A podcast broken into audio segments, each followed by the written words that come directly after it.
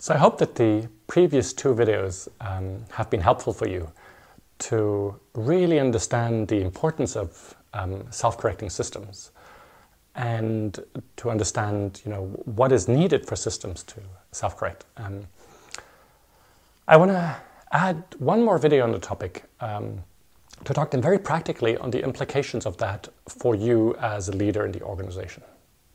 Right? Um, what is your role when you switch from traditional management to self management, um, where systems are self correcting when a problem appears, right?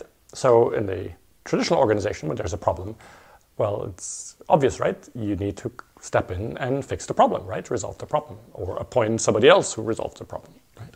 Um, now, that fundamentally changes when you make the transition to self management. Right? Your role is no longer to solve problems. Your role is to help create systems that are able to self correct, that are able to deal with their own problems very quickly. Right? Let me just repeat that, right? So, your role is no longer to solve problems, is to help the system uh, create ways to deal with its own problems.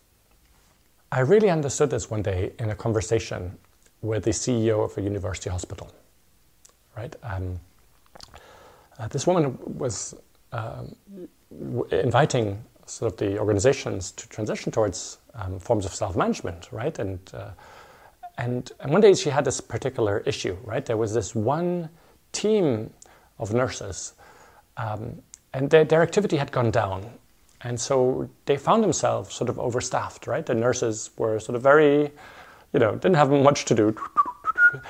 Um, but the problem was that there were other teams um, that had way too much work, right? And they were suffering.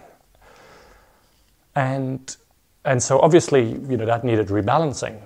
Um, and the traditional way to do that would have been for her or the head nurse to simply take some nurses from that and, you know, put them in this, uh, in this other team.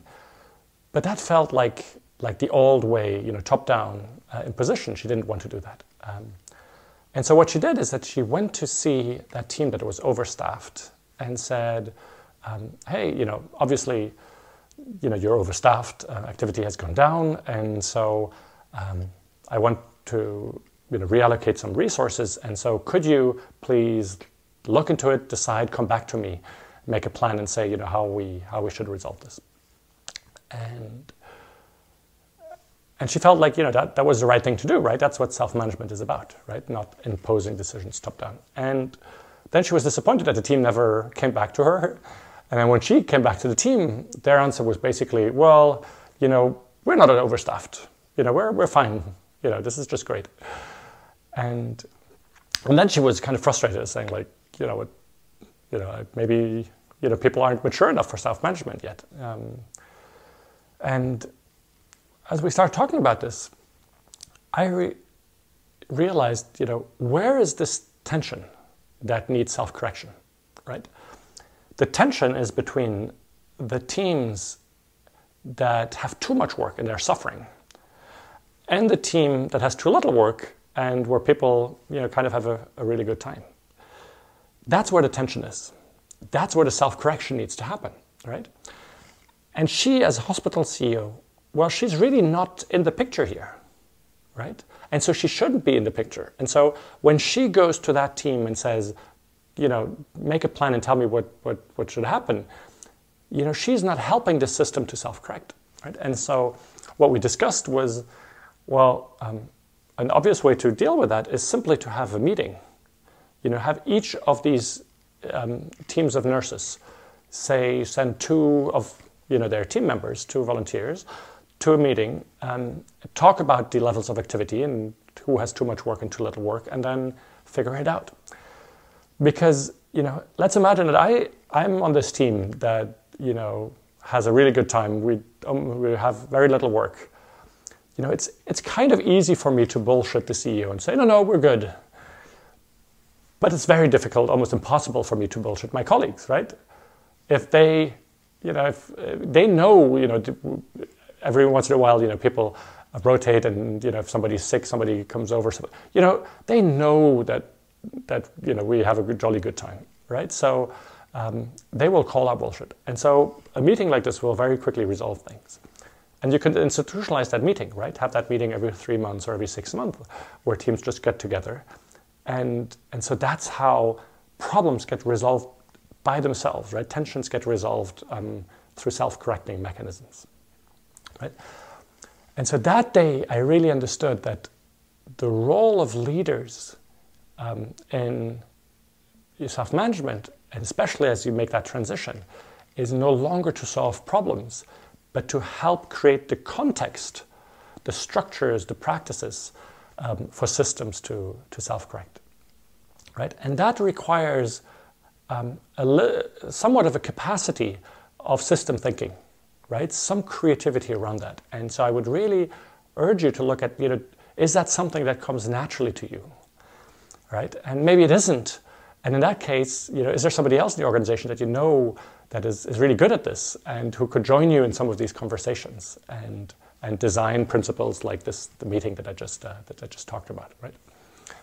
Um, let me give you one more example, right? Um, the same hospital, right? Um, they actually had one unit. It had been self-managing for quite a while, right? Uh, uh, it was a unit where the the head nurse, um, you know, had gone. It, it, you know, it was the the maternity ward, so you know where the where babies would be delivered, um, and and so the the the head midwife, um, you know, had left and hadn't been replaced, and so this team was self-managing, and it was actually operating fantastically. It really was operating fantastically. So it was a great uh, sort of advertisement for self-management. Um, except for one thing is that that team somehow didn't feel responsible for, for its results, right? Um, they knew that for this team to be financially healthy, they needed to have something like 4,000 births a year, so something a bit more than 300 a month. And when they had a peak, you know, more birth than that, they would ask for more resources. Um, but again, when things were, were down, sometimes, you know, they had just 200 births instead of 300. They didn't really much care about this, you know, think about what, what needed to be done. And so, again, like you can try and fix this as a top leader, or you can try and think about how can I design the system, you know, with the nurses, with the midwives, so that they feel responsible for their results, so that they feel the, the pride and the pain of their results, right? Uh, wow, we've done so many births, so that's great. Or we've done only so many, mm, okay, what, what needs to happen? And very quickly they can self correct. How to do that? I don't know. That's where sort of the creative brainstorming part comes in, right? Um, maybe for them to feel responsible for sort of their also their financial results. Maybe um, you know every month it's a different midwife that that joins sort of a finance meeting and presents their results.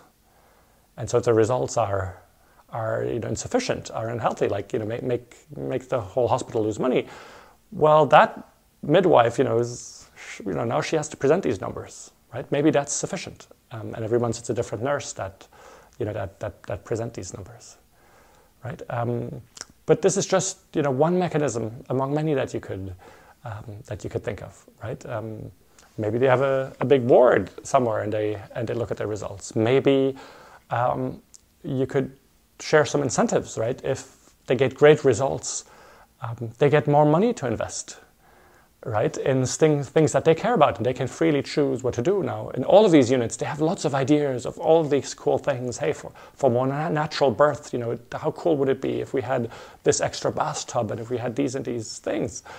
Well, you know, if you have great results, then you get some budget that you can reinvest. Maybe that is a good way to go about it. So there's plenty of ways you could do it. Um, what I really want you to remind you to, to remember from this is that your role changes so your role is no longer to prevent problems from happening.